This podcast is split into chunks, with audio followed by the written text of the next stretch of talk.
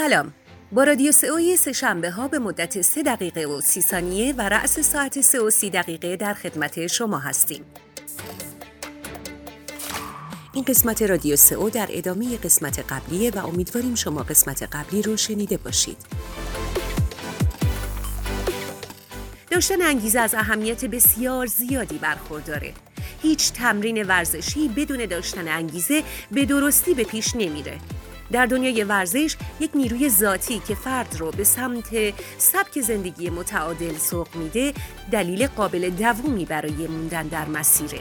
در بهینه سازی سایت برای موتورهای جستجو ممکنه این موضوع به دیده شدن مطلوب در نتایج جستجوی طبیعی ترجمه بشه و ممکنه هم نشه.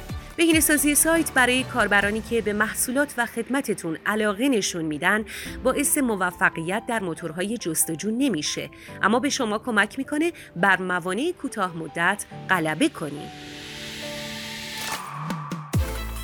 در برنامه های تناسب اندام و سئو سنجش پیشرفت همه چیز. بدون داشتن معیار و ترند سنجش موفقی هم ممکن نیست.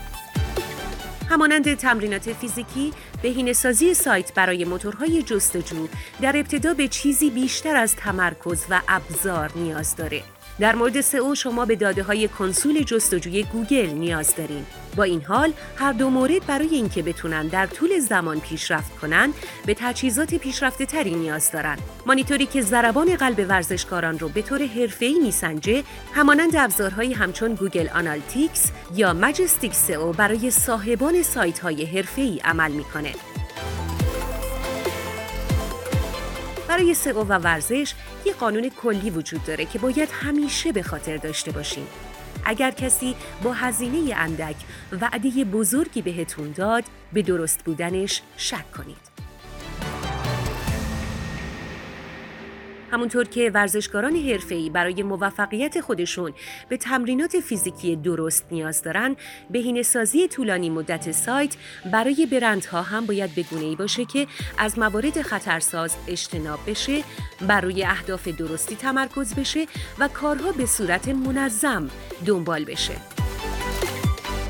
همه ورزشکاران به دنبال رسیدن به تناسب اندام و سلامت کامل برای مدت طولانی هستند.